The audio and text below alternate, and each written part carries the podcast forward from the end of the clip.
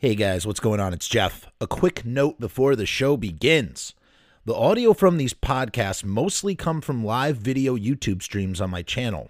They may vary in quality from show to show and reference visual content not described to you, the listener. I'm sorry about that. If you prefer video to go with this audio, head over to youtube.com backslash frumess, F R U M E S S, for the whole enchilada. Who doesn't like a whole enchilada anyway?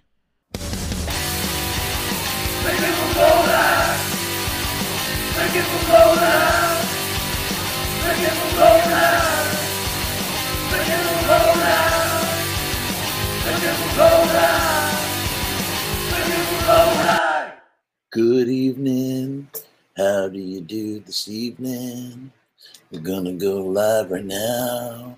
Gonna talk about the misfits now. 'cause that's what we do on the show. Oh, awful hair day ho. Okay. All right, all right, all right. Hmm. Welcome to the streaming eve, a live show. We're gonna talk about the misfits anyhow. Yo, I gotta tell you, I really big shout out to Sharpie Riot because you know when I had him on Pizza Punk, we um we were talking about playing guitar and talking about bar chords and stuff, power chords, power chords. And he kind of broke down. He helped me to understand that like power chords are kind of like a simplified way of playing chords. And you know, we have like a junior acoustic guitar, uh, my son's junior acoustic guitar, and I like actually looked some up and like tried, you know, that's terribly out of tune, but like I was actually like kind of like strumming up and down the neck, and it didn't sound like you know half bad. Like it sounded like you know it made sense. Whatever I was playing made sense, but it was really cool because I felt like I unlocked a side of my brain that you know uh, always had a desire to try and do, anything musical. And you know I've done limited musical experiments. I've written several songs and recorded a few. Actually, I've, there's one track I've never released called "Something New," so I might I might release that. Uh, we'll see. We will see. There's another track called "Drink Drink Your Blood Tonight," which we actually played on the show a while back. Um, but yeah, I don't know. Maybe I'll put some more of these recordings on the YouTube channel. Maybe. Um, my my talker is all talked out because yesterday we did good good evening, uh, ghoul evening, Rue Morgue. Um, hope you're well. Hope you and the family are well. Getting ready for Christmas and re- whatnot. That's exciting. Yesterday we did four and a half hours on Jingle All the Way. Me and some of my phone friends, and you know when we all get together, we can just talk and talk and talk. And then today I did two and a half hours on Hook and Scream. So that was seven hours of talking in the last two days alone for shows that are not even on this channel. Although I think I'm going to be getting some of that video for the hook and the scream. I don't know about the other one. So my talker is already a little sore, if I'm being honest. But it's Wednesday and we have got a show to do because holidays are coming up.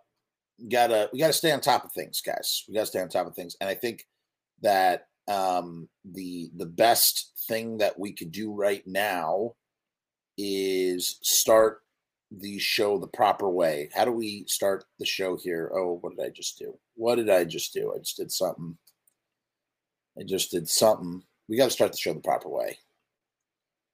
There's only one way to do that. Jeff is gonna talk about the misfits right now. He's a nerd about this stuff, obsessed anyhow. Jeff never shuts his face, always needs to talk. Might be show some weight if he went out for a walk. Do you think that he cares? He doesn't care. He's out in Ranch.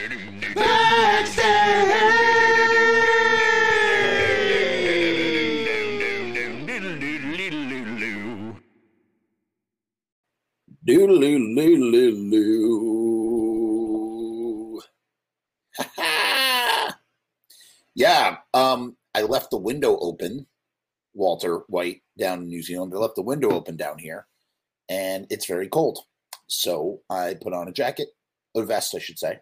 I invested in a vest to stay a little bit warm. So that's what I'm doing right now. Got a lot of uh, stuff planned for the future. Keep your eyes peeled. Uh, tomorrow, Patreons, if you are a Patreon, tomorrow is the day we drop a Patreon exclusive only episode. You have to be a Patreon YouTube casualty in order to enjoy this special episode. Got more special content coming. Keep your eyes peeled like bananas. I think I've set the sights on the next like long form documentary style video that I want to do for the for the channel.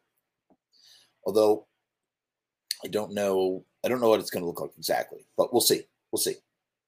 In the midst of all the other things that we got going on, secret projects, fingers and pies, all sorts of jazz. That's the way we work here. Whew. Trying to think what else I could say for a little just to warm up, warm us, warm us up here before we launch into the meaty meat. Um, I okay, so there is okay, so uh, Jonathan Grimm Tank, who was with the new Misfits from I think ninety three or ninety probably ninety four 94, maybe even 95, all the way up to 2008. He and an avid Misfits collector, like had the biggest collection ever, known as the, the, the Grimm collection, right? Uh, he is going to be on the show, and that's going to be a, probably a multi-parter episode. We're still working out, ironing out all the details for that, but that is going to be a stellar show. Uh, Jim has an intimate knowledge of the inner workings of a lot of that stuff and knows it well and has lots of good stories and is a great uh, storyteller and a great just sort of uh, he's really good at talking. And um, I, I, love listening to him. I, he just goes he's meticulous and detail oriented. It's wonderful wonderful to hear him talk and whatnot. So that's that's always good. Um, who saw spider-man no, uh, 3 i did and i absolutely loved it I did a review on it with my friend Nate Dog. That's on the channel. Check it out. If you are into comic books, we go a little bit. We dive into the comic book stuff that that that Spider-Man No Way Home borrows from from the early aughts. I won't really get into that, but there are certain storylines that are lifted a little bit, which is good. I like it when I like it when the cinematic universe uh, builds on something that's from comics, especially comics that I read in my my my reading career. I, I heavily read comics for about 10 years. And if you look over there on that wall, the shelf, it's just full of comics, just tons and tons of comics. And I, yeah, so it's just so cool when when they harken back to that age. I, I, I fell off, man. I thought, you know why? Uh, reading comics is a very expensive habit. You know, they talk about how drugs, you know, drugs are can be a very expensive habit to keep up with. Smoking is a very expensive habit to keep up with. Uh, I think the hab a habit that sort of um, trumps both of those is is comic books, and I don't even mean like collecting the the the, the you know issue to issue, month to month. I like to read trade paperbacks. Like I go through, I want to go through the whole story. Don't I, I don't have that patience to go month to month to month to month. I, I want to read the whole story. And because I am a, I'm a voracious reader, as I'm sure many of you are, I didn't say I was a good reader. I said I was a voracious reader. And especially comic books. I mean, you can go through a, a whole volume. I think I inhaled the first 49 issues of Invincible, which is in the compendium one. I did it in about a week. And I had to taper myself because I was trying to slow it down, but it's about it's about 1100 pages comic book pages. That's what I mean. Comic pages are nothing. Speaking of reading, um, I'm not sure what the format is, but we're going to be doing a read along. What are we going to be doing a read along of? The Return of the Living Dead novelization. I think it'll start as a Patreon exclusive and eventually it will get released onto the channel. So it'll probably be about like a month behind. So basically, I'm going to read it and then a month later it'll come out on the channel. So if you are a fan of Return of the Living Dead, we are going to go through the novelization. This was suggested to me in the comments a bu- on a bunch of different shows. And I decided that I, I, think, you know, I wanted to revisit the, the novelization anyway. So I think this is the perfect time to revisit it and dive in. Last year, we went through the complete history of Return of Living Dead, the entire book, which is on this channel. It's like five or six parts. And if you are a Return of Living Dead nut, it's a great way to sort of like re explore that kind of stuff. So that's good too. Um, trying to think if there's anything else. Housekeeping, housekeeping, housekeeping, housekeeping. You want me jerk you off? Sorry, that might be a little culturally insensitive in this day and age. I'm never really sure. Um, a little tired. I ate. Uh, my wife ordered PF Chang's. I used to work at PF Chang's, by the way, folks. I, I worked for PF Chang's for six years, so I pretty much ate Chinese food every day for six years, which is terrible for your health. Probably shortened my lifespan by a significant amount. Um, but you know, when you walk away from Chinese food and then you eat it again, you don't realize how much it wrecks your body. So I ate uh, combo lo mein, and they make the best lo mein at PF Chang's. I ate a combo lo mein, and it just it took me out, man. We're, we're showing my boy. Uh, he's watching Lord of the Rings. We're showing him the Lord of the Rings for the first time. He just finished all three parts of The Hobbit. Now he's into we're watching Fellowship of the Ring can't even keep my eyes open. I'm dead, dead from the itis. I'm just like curled up on the couch, can't friggin' move, man. Just like com- in complete, body has gone into shock because I unleashed a massive sodium bomb. That's what it is. Salt, man. Salt's worse than, worse for you than sugar. Some say. It's delicious though. Um, those, you know, they have these special kettle potato chips at uh, uh what's it called? Uh, Stew Leonard's those are phenomenal, phenomenal kettle kettle. I can't talk. I can't talk. I'm like exhausted. I'm exhausted. I'm pushing myself to do the show. I'd rather go upstairs, watch Curb Enthusiasm. I haven't seen it yet, but I'm going to do it. I'm going to do it because I love this. I love doing this with you guys, truly. All right, shall we launch in?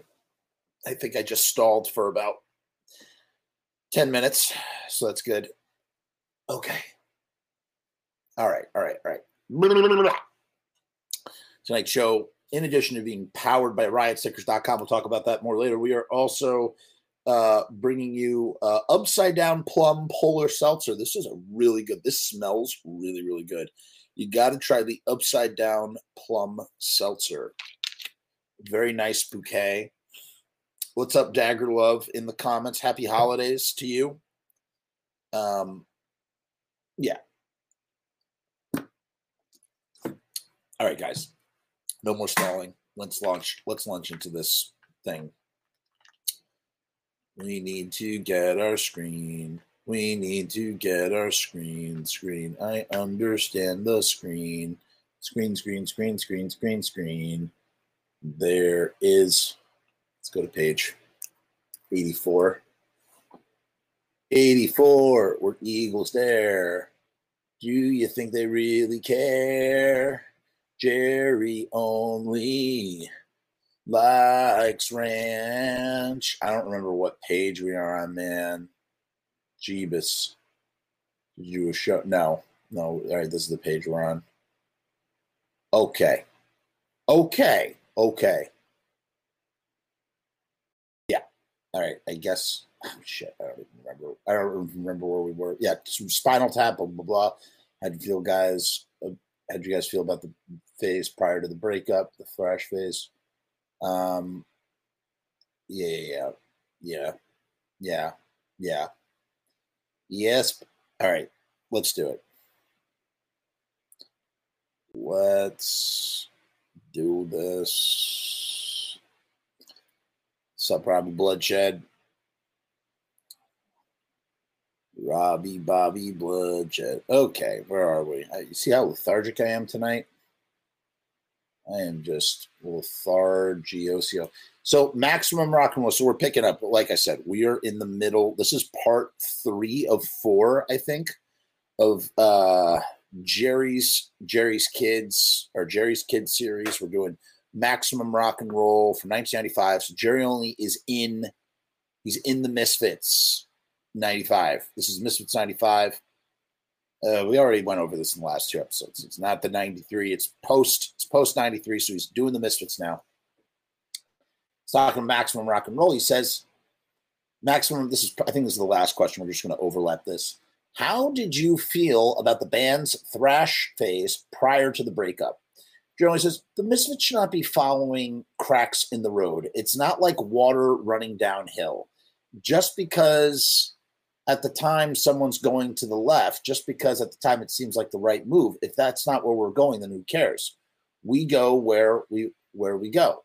We're out we're out there breaking new ground, breaking new frontiers. That was the main wedge of our band. We were able to bust through solid walls because of the way we would hit them and do, I mean, just like that with every page. It's like we're missing something on the page. I don't know. Um, and now we're now we do the past, and you look at the Misfits products that came out. We never made a dime off it. Even when we're in our lawsuit against Caroline, we had to buy up all these bootlegs. They spent so that's one of the things in order to catalog and properly sort of understand every everything that was being sold, I guess. I don't know what the reasons were exactly for collecting the bootlegs. I don't know what that had to necessarily do with Glenn Danzig per se. Um, but they they had to basically catalog all the bootlegs. So they bought up all these bootlegs. Jerry did, and there are videotapes in the possession of Mike Hideous. He talked about it on his episode where Jerry is just like sort of going over he, he's going over all the different bootlegs and stuff and Jerry says that's why I know what real crap they are and the amount of money you got to spend for them is just totally insane. But there's a lot of different concepts that came out of the bootlegs. Hey, this got a good cover. Hey, look at this sleeve. And a, a lot of it was educational and some of it we may even boot the bootleg stuff and put it in our catalog in the format these guys came up with. There's a lot of heavy bootlegging going on out there. Yes, that's true.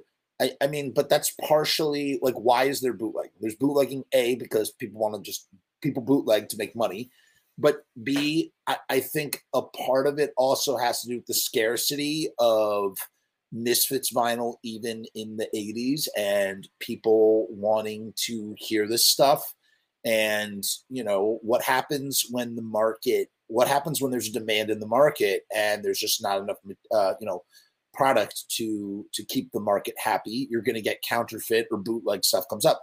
Someone comes out real shitty but as jerry only says and i've seen them too misfits bootlegs are really really cool. It's always it's not the same material. It's the same material that's been bootlegged over and over and over again different people get a hold of it and they they basically basically what they're doing is they're playing Glenn Danzig. That's what they want to do.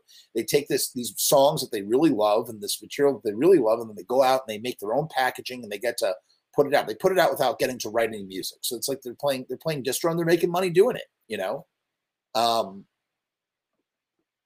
so yeah, I don't know. Um so then why do you two have a wrench next to your names? Um, I made them. I made them moderators of the uh, of, of, of the live chat dagger. If you'd like to be one too, you're regular enough here. Like I'll add you. I'll I'll put a little wrench next to your name.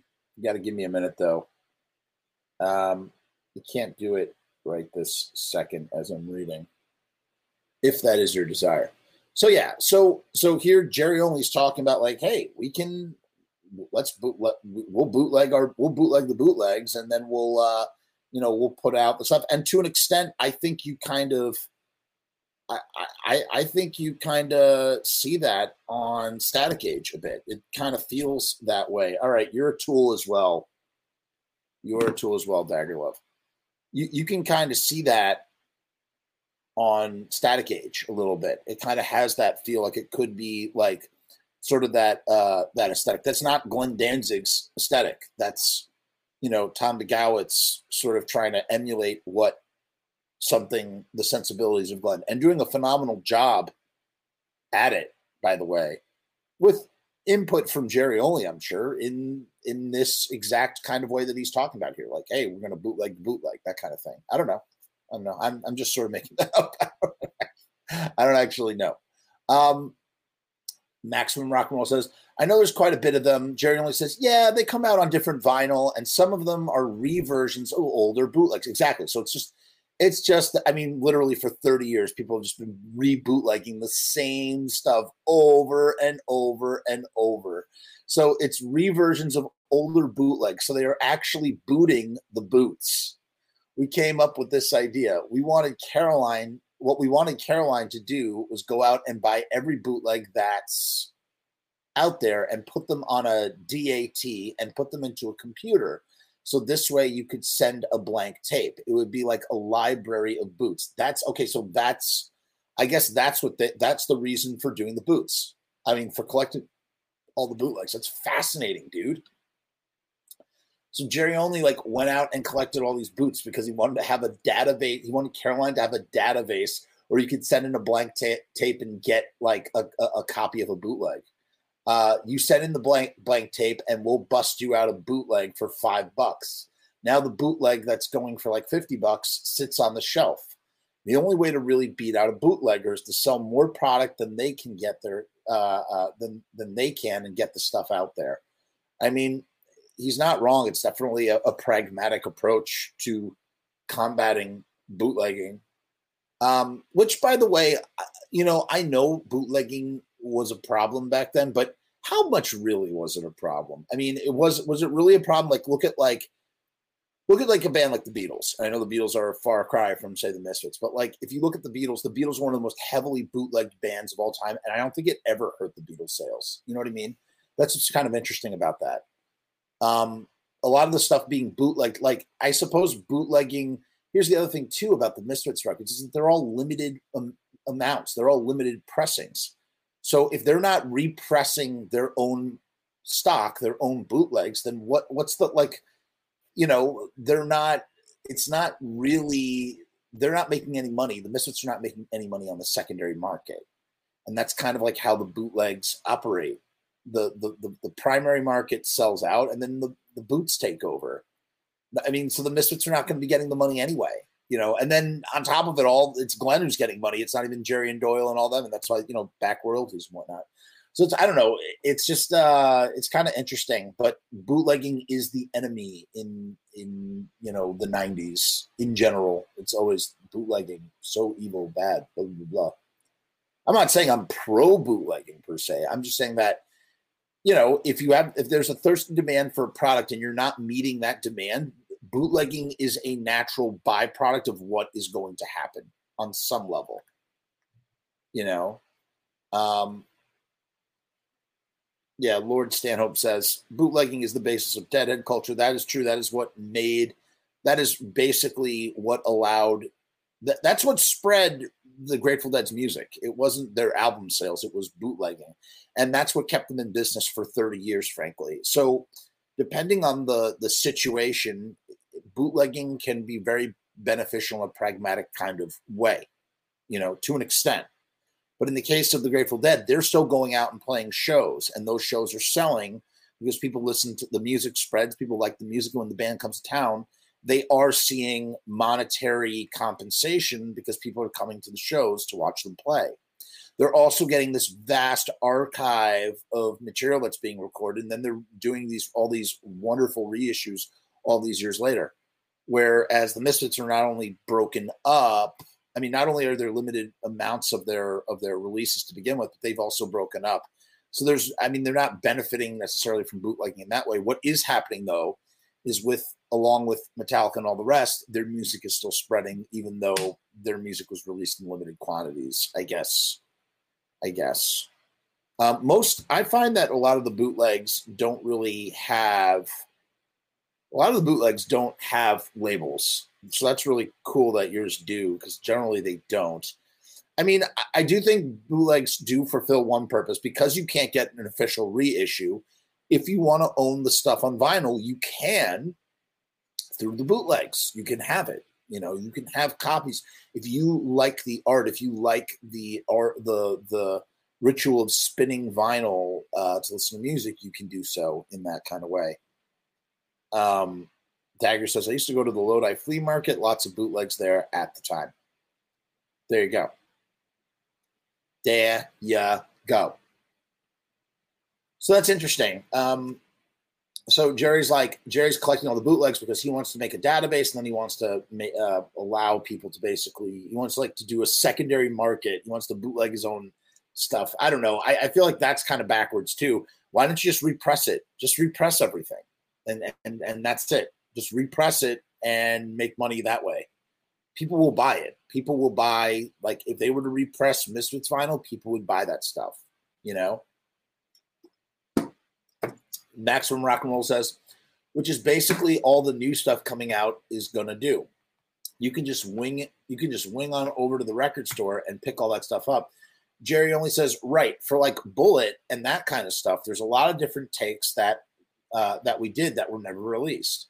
So when you do buy a record, say with horror business on it, if there's like three or four takes from horror business, you might get them this time.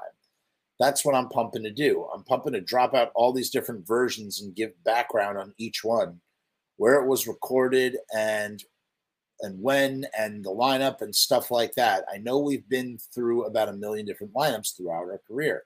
I mean, so it's like interesting to hear Jerry only talk about bootlegs. This is why you got to read this stuff, man. Again, I know we said that last time, but still, Maximum Rock and Roll says, hmm, what have I got? Well, you answered my question about Kryst the Conqueror already. And only says, right, right, off, right off the air the Christ thing we did. So here's Jerry now. Okay, now this is going to be interesting. Here is post Kryst the Conqueror Jerry in 1995. He's back doing the Misfits. Here's how he feels about Kryst the Conqueror. He says, The Christ thing we did when the Misfits name was locked down in court and we really couldn't get much done. So, what Doyle and I did, we sat back and wrote the album that was musically a step above the stuff we're doing now. It had a lot of riffs in it and a lot of good drum cuts. It was kind of like Iron Maiden meets the Misfits Motorhead's amps or something like this. We went out and hired a singer that had a real Viking type godly voice. We were trying to form ourselves in the image of the Lord. We went out and got this guy and had this and had these really great vocals, and he wasn't into doing the project on a full time basis.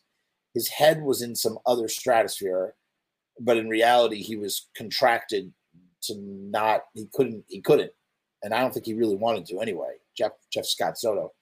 So we went ahead without him and put out the album. Well, not the album, the EP, but the album will come out. So even in 1995, he thinks that the album will come out. He said there's a song called "Wherever I Roam" on there. We made the misfortune of handling of handing the tape out to a few friends at an And Justice for All show we were shocked to find out that there was a song called Wherever I May Roam on the album that came out after that. We were a little frustrated with that. So he's talking about going to Metallica's show, handing them a cassette tape, and then they have a song title called Wherever I May Roam.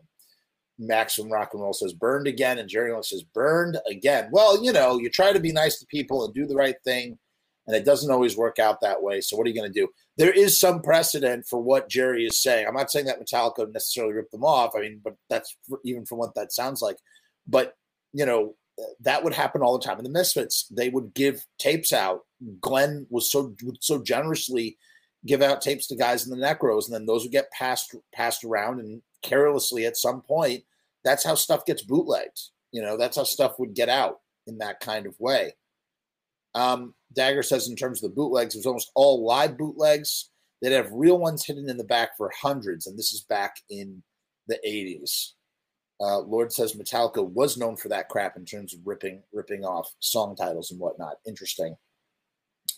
Um, Maximum Rock and Roll says, "What do you think about a lot of Misfits covers going around? A lot of bands playing Misfits tunes." Jerry only says, "Well, they're good songs to cut. They're two good tunes to cover."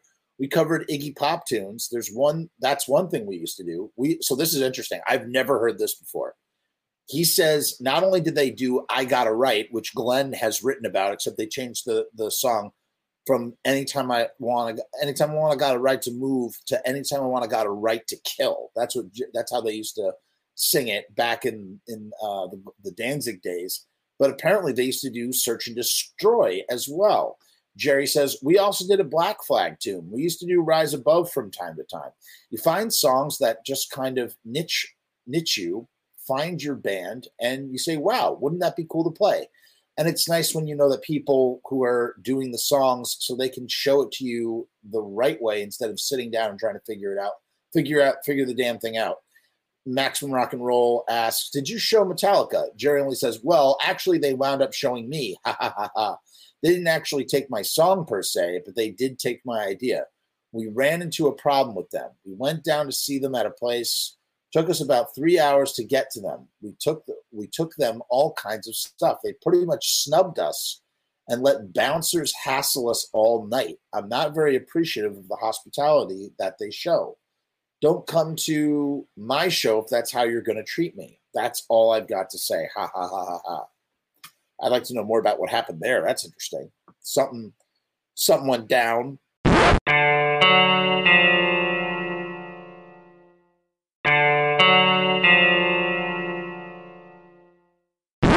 Maybe it was uh, Jerry sort of, uh, you know, I don't know. Who knows, man?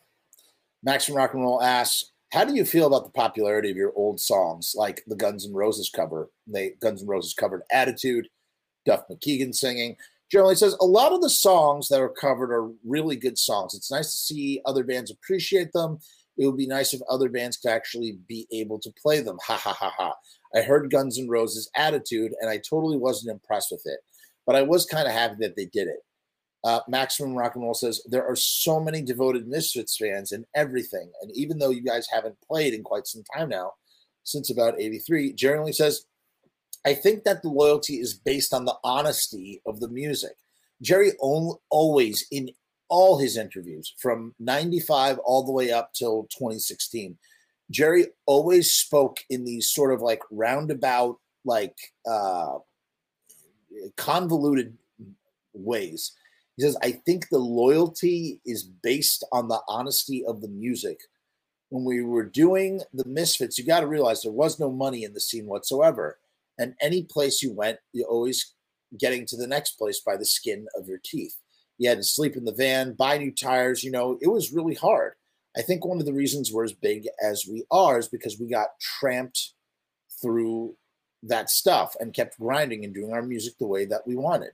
Another thing that I thought was really important about our band is that we're doing shows where 20 or 30 people would show up and we would play like it was the last show we were ever going to do. I think people respect you for that. Maximum Rock and Roll says, the songs hold up well too. Jerry Only says, yeah, I try to stay away from politics and music. Social problems are only a matter of time. Things we might have written about in 1978 no longer apply. So why waste your time writing about a social dilemma that has nothing to do with the big picture of eternity? The Phantom of the Opera movie. Uh, what's that from 1920 or something? I just saw the original of that two or three weeks ago for the first time, and I thought it was great. If you can bridge 80 years, uh, then that has a lot to say about your creativity and your subject matter. We totally don't want to be involved with social problems or politics or violence. I mean, violence has got nothing to do with it either. It's a waste of time and energy. Um, Maximum Rock and Roll says, "Well, if the Grateful Dead can go on forever, so can punk rock." Uh, that's funny that the Grateful Dead get mentioned and referenced. And by the way, it's that, that Maximum Rock and Roll is saying if the Grateful Dead can go on forever. This is 1995, and I think this issue is shortly, if I'm not mistaken. Uh, you know, Jerry Garcia dies in August of 1995. When is this issue from? All right, this is December of 1995. So so Jerry only, I mean, uh, Jerry Garcia is already dead. That's interesting. Uh, he says, yeah, well, the living, well, it is. this is funny though. He says, well, if the Grateful Dead can go on forever, so can punk rock. And then Jerry says, yeah, well, it is the living dead. So, like, does he know? does he know what he's even talking about? Does he know that like the Grateful Dead are a band or something? Like, does he not like what is he talking about? The living dead? That's right, Robbie. It's all about the violence. Doesn't he know that? Um, he says, "Yeah, well, it's it is the living dead. It's a timeless thing that we do. I don't think that we're locked into any era. We're locked into any trend or stuff like that. I'm trying to avoid these new. Uh, I'm trying to avoid this new punk wave. He's talking about the the the revival. This the, it's like the the the third. You know, the pop punk, skate punk. You know, Punk-O-Rama." Epitaph, you know, rise of NOFX, Fat Wreck Chords, all that stuff. 90s punk rock, which is just a wonderful genre of music. And and Jerry's saying, I'm trying to avoid this new punk wave. I'm trying to get as far away from this punk revival as I can. I mean, even though we belong, we don't belong. I mean, all those bands are influenced by the Misfits, came up by by listening to the Misfits.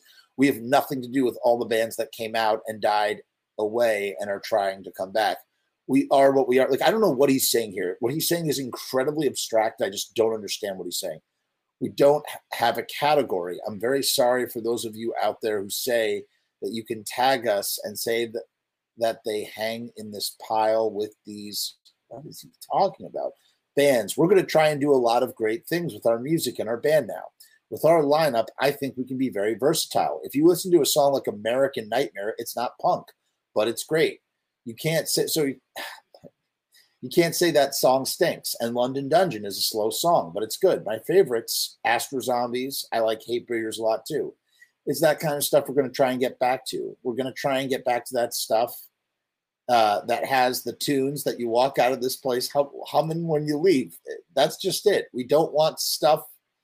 Uh, we don't want to suffer the fate of this punk movement because a lot of it is just uh, BS coming back out the other way. I'm not saying we're blowing it off at the same time, I don't want to be locked into that kind of thing where we got to go out and play with a whole bunch of nostalgic type bands when we're trying to do new stuff. We're not going to try and walk in our old shadow. We're going to create new shadows.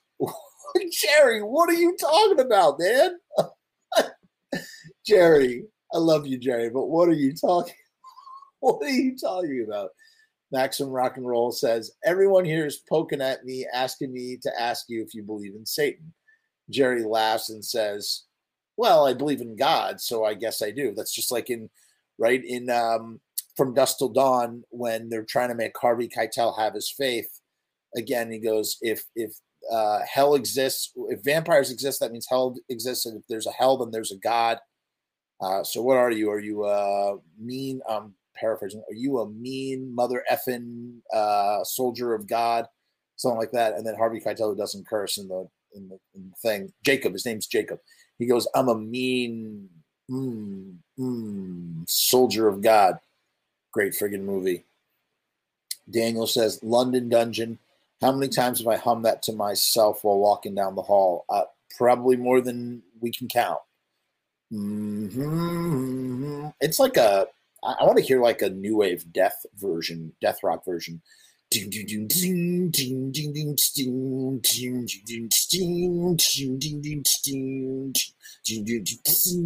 know, with like that, like that, like sort of swishy synth vibe, like super 80. And then like you have like uh I don't know, like uh I'm trying to think of like a good new wave. They call us walking corpses, unholy living dead. They had to lock us up.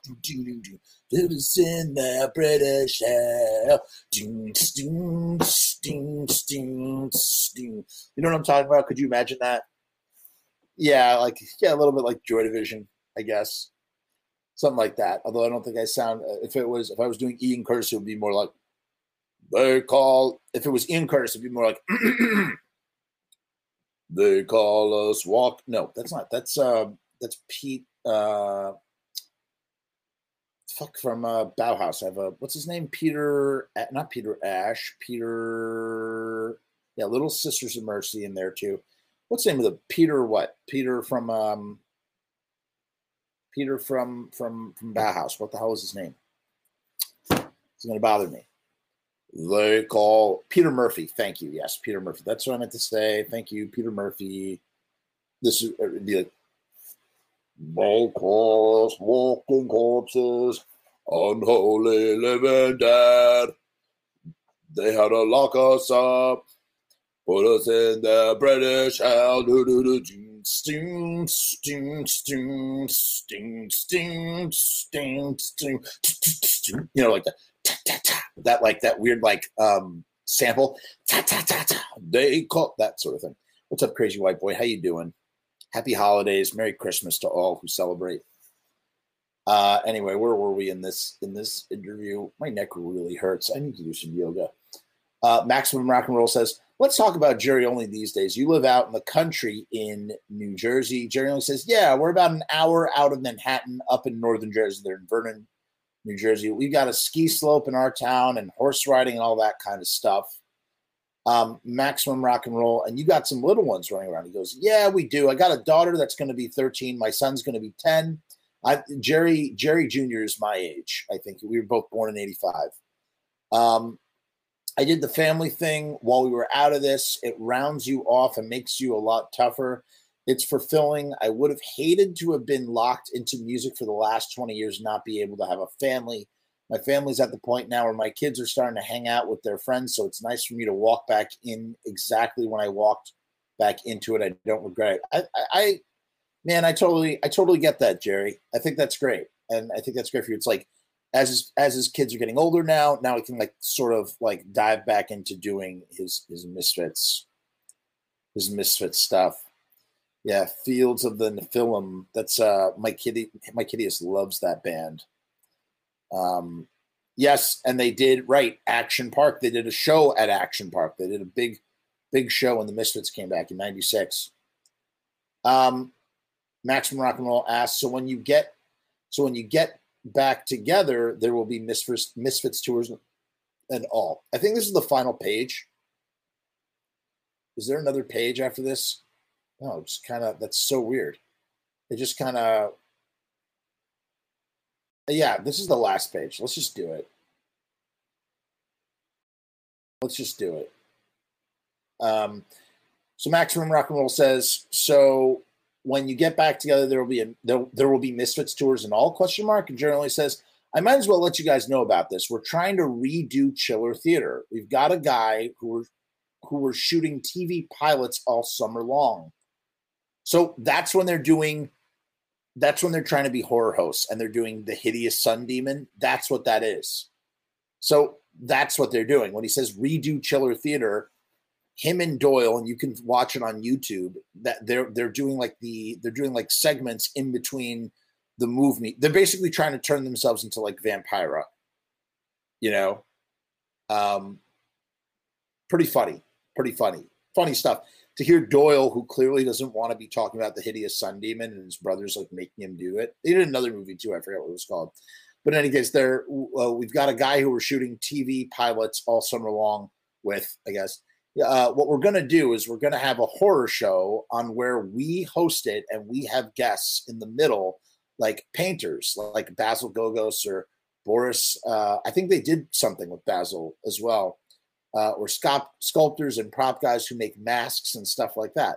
We're going to try and bring it on all the different. We're going to try and bring on all the different aspects of horror movie making, and bring on guests and show these all these old fifties uh, B movies, not the real corny ones. The real corny ones, like oh yeah, that's what they did. They did the Crawling Eye and the Hideous Sun Demon and the Horror Hotel and stuff like this. We're going to give you guys all kinds of background information on them. It's not going to be like Elvi- the Elvira thing, which was kind of corny, where she's always making fun of them. We ain't down with that. We're actually making it like a documentary on each movie and trying to bring in a guest for it that coincides with what the movie is about, which is not like a good idea. But it's just funny. Like Jerry is so industrious, man. He's always looking for like an angle to market him and the Misfits. They went from doing horror host stuff to being in wrestling like Jerry was always willing to try something new and adventurous. So even if it doesn't necessarily embody what like the Misfits were about, like it's just fun. Jerry only is always off doing fun, silly adventures in trying to do stuff with the Misfits. And like I said, you know, you can spend all your energy hating on him for it or celebrate it and cherish it and laugh at it for what it is. And appreciate it for what it is. And so that's how I choose to view it. So it's kind of, I think it's great. He says, We've got a buddy of ours who runs a horror show convention out in New York, and we just did Chiller Theater. So he has all the old tapes and all the background, meaning like the, the sets.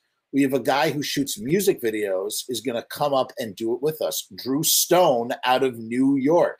So Drew Stone, who does the New York Hardcore Chronicles, is mentioned here and they're saying that Drew, who was in a band called Antidote, that was he had, he, he was in a band with Googie in the '80s, uh, and another band called the High and Mighty, and now he runs the the, the Hardcore Chronicles show. That like I'm super. I, I wish that I was as you know doing like what he does because I think he does it really great. If I'm being honest, but that's just funny that Drew Stone gets mentioned here. Uh, we're gonna try and sell it to TBS or TNT or something or somebody. So he, he wants to follow in the footsteps of Monster Vision. Um, he says maybe we won't be playing right away. Maybe we'll be on TV. So he doesn't even know if they're going to be doing shows. He's just trying to bring the Misfits back in some way, shape, or form. It's like that's the angle we're trying to take. we're trying to we're, we're looking to play for Halloween. We're gonna try. So right, right, right, right, right. Because okay, here's what's interesting too. He says we're looking for, to play Halloween, but this came out in December.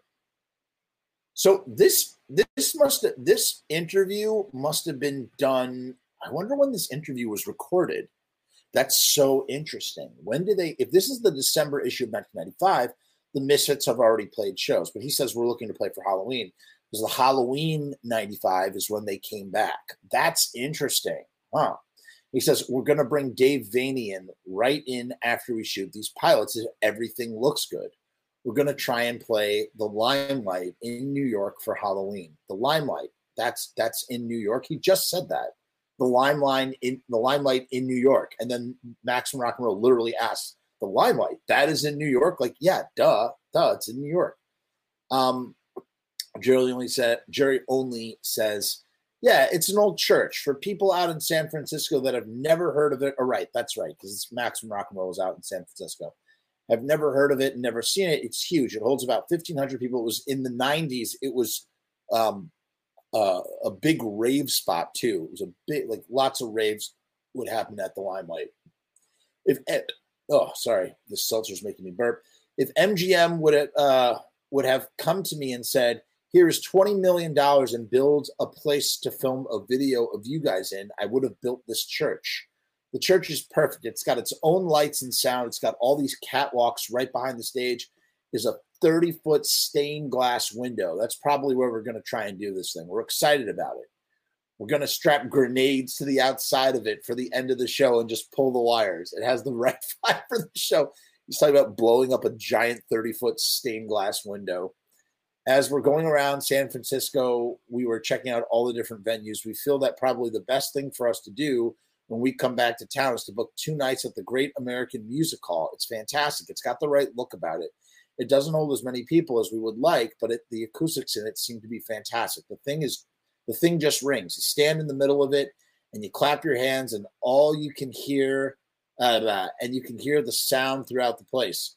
I don't know how the PA is. We might have to bring a little extra PA. It seems to have the right feel. The big thing about the Misfits coming back, especially if we've got Dave, who's got this vampire thing going on, which is our thing. It's going to be a tour when we do a big city on the weekend and promote it all week long going into it. We're pretty much we'll pretty much pick a place that appeals to the kids and also appeals to the image of the band. It's not how many tickets we can sell.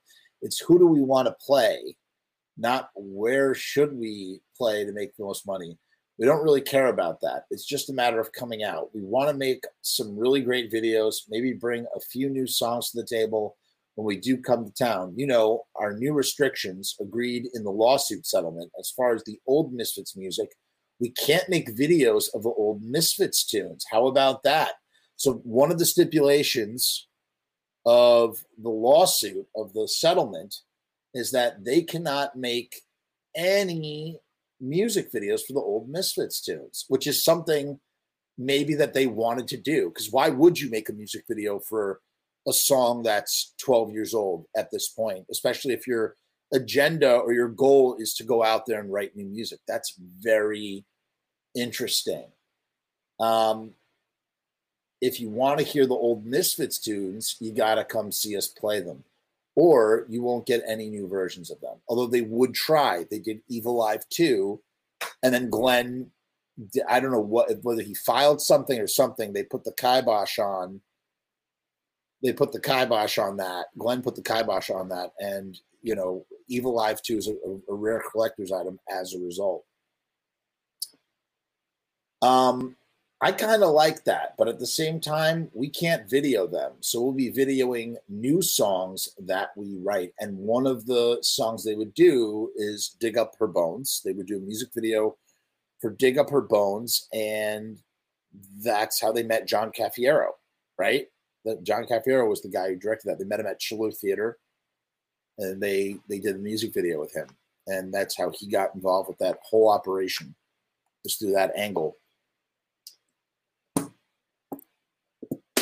And um, there you have it, folks. So that is we finished it today. I, like I said, I was hoping to taper that out over uh, a few weeks filler. We'll we'll touch back on another interview when when it's prudent to do so. But sub genius, ha ha ha ha ha ha ha ha ha. But um, but um, ba, ba, ba, ba, ba, ba. yeah, no, that's it, man. That's it, baby. Nice short episode tonight. Um, little sticky, little sticky. You know what else is sticky? Stickers. Stickers are sticky. Um, when I need to stick something to something, I usually like to use a sticker to do it.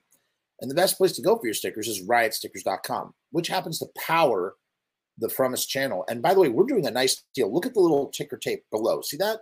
See the scrolling thing? Nice deal for your band. Uh, it's normally $59, but you can get 50% off for $29.50. You can get 53 by 3 stickers at riotstickers.com with the 50% off code from us. So you put from us in, and the link is in the description below of the video. Okay, that's what you got to do. Riot Stickers knows. Riot Stickers knows. We got Hot Tub Rob in the house. What's up, Hot Tub? We got a Christmas tree in your hot tub. I hope you don't have the lights connected because that could be a um, electrical hazard. But um, yeah, if you if you need stickers, go to Riot Stickers for all your stickering needs. And if you want to know more about what Riot Stickers is about, you can check out that episode that we did with uh, Josh, who is in this chat right now. Josh, I hope you have a wonderful holiday. Have Merry Christmas to you and your family.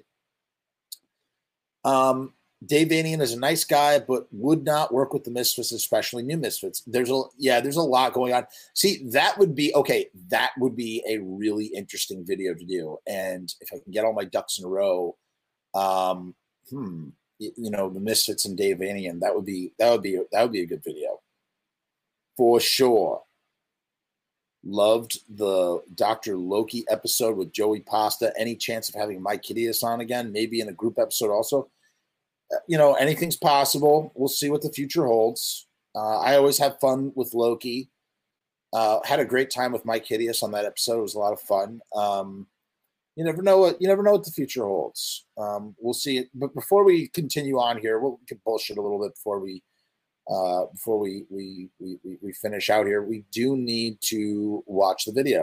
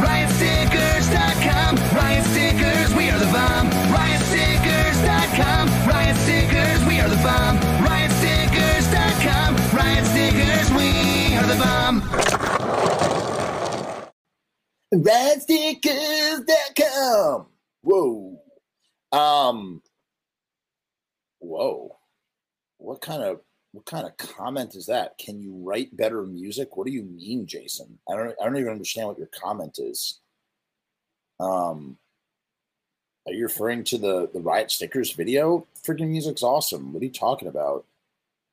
What a what a what an unnecessary, unsavory comment, Jason completely uncalled for. Um, Myke Hideous was on. Myke Hideous was on an episode of Pizza Punk, and we talked for three hours. And there's a lot of great stuff in that episode. I should really clip that one up too. Uh, no, Mike. Mike had some good stuff to say. It, it was it was a good, all encompassing episode. I was glad to have him on. It, it was it was a nice episode. It wasn't bad.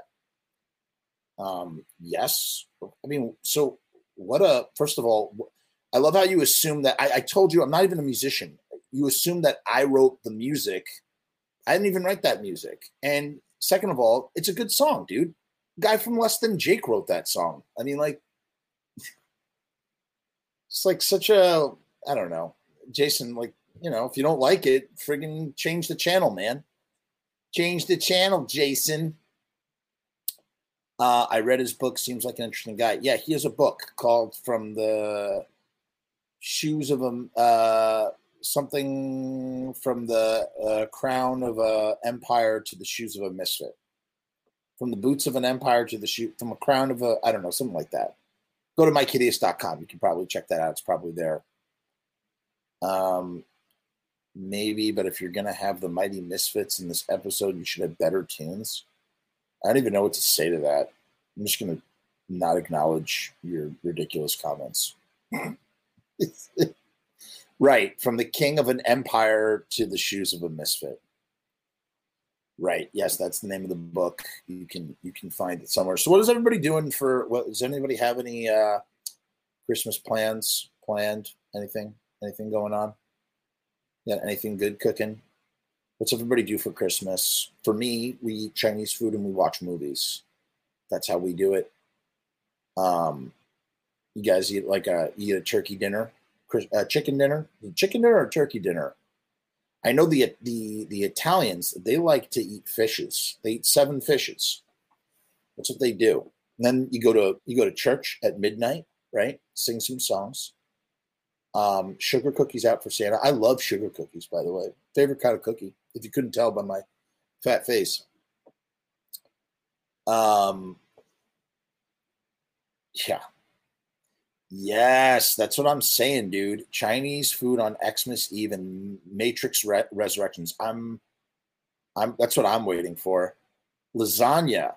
Okay, Dagger's doing lasagna. That's great. I dig that. I dig that. Um, and then New Year's Eve is right after that, and then oh my God, we're gonna be in 2022. That is just absolutely insane. Fish, fish is Christmas Eve. Now, Dagger, uh, enlighten me here. Is is is fish? Is that just an Italian tradition, or all Christians do that? Right? Do all Christians do that, where they um, they eat fish on Christmas Eve and they eat chicken? Or turkey on yeah it's a turkey right? You do a turkey gobble gobble. I don't know. I, I really don't know. Try to uh, enlighten me please. I'm, I'm, genuinely asking here. I always thought that just italians did fish. And i know that like the greeks they don't even celebrate christmas now. They wait until january. It's crazy. Really really crazy. Christmas Chris says Christmas is a good bonfire in the backyard. That's beautiful, man. I love that. And you know, it's funny. We thought about doing a bonfire tonight. I was like, oh, I got to do the show tonight, so we didn't do it. But I really want to do like a winter solstice bonfire in the backyard. We have a fire pit, and I love love doing that. Really, truly.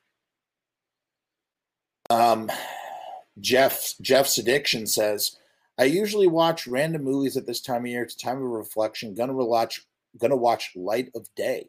Huh. That's cool. Um, Jagger says, lots of driving to be with family and loved ones on Christmas Eve and Christmas Day. Be safe, Jagger. Safe travels to you and to your family, and you know, with all the you know stuff going on and whatnot. Be um, be careful out there. What I mean to say. Um, yeah, it's just you know end of, end of year, right? And then we're going to go into those. Although it has been a pretty mild winter, it has not been super duper crazy, crazy in the brain, crazy insane. Trying to think if there's anything else we could do here, guys, before we we wrap it up. Anybody got a thread we could tug on? Something interesting, something interesting to make a meal out of. Of what kind of content you want to see on the channel any movies we should cover? I don't know. You let me know. You let me know. Uh, hey, anytime, anytime. Throw them hands in the air and wave them around like you just don't care. Um, tomorrow night, we're going to safe travels to you as well, Josh. Um, tomorrow night, I'm going to be on the Sinful Celluloid channel. We're going to be talking about uh, vampire movies, like 70s Euro vampire movies, uh, lesbian variety, like the lesbian vampire genre. I don't know anything about this stuff. I'm going to try my best. Go check that out. Um, the Return of Living Dead show. What for Sinful Celluloid? We did um yeah, we did do that. It is on this channel, but we've got so much there's so much Return of Living Dead stuff. Did you ever talk to the Nutley Brass guy? No, but I would love to. I would absolutely love to have that guy on the channel and learn all about Misfits meet the Nutley Brass. That is a that that that that was a nutty situation. That was a nutty situation. Um, ho ho. All right, guys, I just bull crapped us to an hour. Uh, like I said, tomorrow night, brand new Patreon video dropping for the Patreons. If you're a YouTube casualty or higher, really uh, great, uh, fun, interesting video. You will enjoy it. More coming. Um, I really appreciate all the support. If you're not familiar with the Patreon, uh, please allow me to enlighten you. But before I do, like I said, I won't see you guys until after Christmas. So, Merry Christmas to all who celebrate. Happy holidays, Kwanzaa's, oh, just all the whole jam, whatever it is, winter solstices, stuff like that. Happy New Year's. We'll probably be back before New Year's, I think. And most of all, as we say, we say peace and hair grease. Hey guys, what's going on? It's Jeff. So I've decided to make a Patreon. What is Patreon? I don't know how to define a Patreon. Let me look it up. Patreon is a membership platform that makes it very easy for creators to get paid for the things that they're already creating. I want to do it full time. I want this to be my full time job in my efforts to make that happen, I've set up this platform. Is it going to work? Is it going to be successful? I don't know, but I would rather try and crash and burn than not try at all. The goal is to create enough passive revenue so that I can continue to do this full time uninterrupted. Why? Because I love to do this. I love creating content. I love making videos. I love shooting films. I love doing podcasts. In case you couldn't tell, I love to talk and I never shut the fuck up. So right now I've kept the Patreon incredibly simple. There's two tiers, and that may change in the future. The Murdergram is a simple way to extend support for all of the hours and hours of free content on the channel for nothing more than a dollar. 38 cents goes to Patreon. What's a buck 38, eh? It's less than a cup of coffee, but it's a great way that you can show support for very little effort. When you divide that $1.38 by the hours and hours and hours of time spent listening to this endless drivel of content, the dollar cost average works out. Next up is the YouTube casualty for $6.66. The YouTube casualty is loaded to the gills. Enjoy the archive ad free, as well as ad free early access to special docu style podcast videos, music reaction commentaries, and the like a month before they drop on YouTube, loaded with ads, I might add. You're also going to get exclusive content and behind the scenes content that is not available on YouTube or anywhere else. So you get to peek behind the veil. And believe me, there's a couple of choice pieces. Most of all, more than anything, whether you join the Patreon or not, I just want to thank each and every one of you that comes to the channel, that watches all the shows, that leaves comments, that participates, that subscribes. That's really the most important thing. This is just trying to find a way to earn a living as an artist. And with that, thank you for my TED Talk. Join the Patreon because we need you! 66 cents. Make it blow that! Make it blow that! Make it blow that! Make it blow that! Make it blow that! Porra!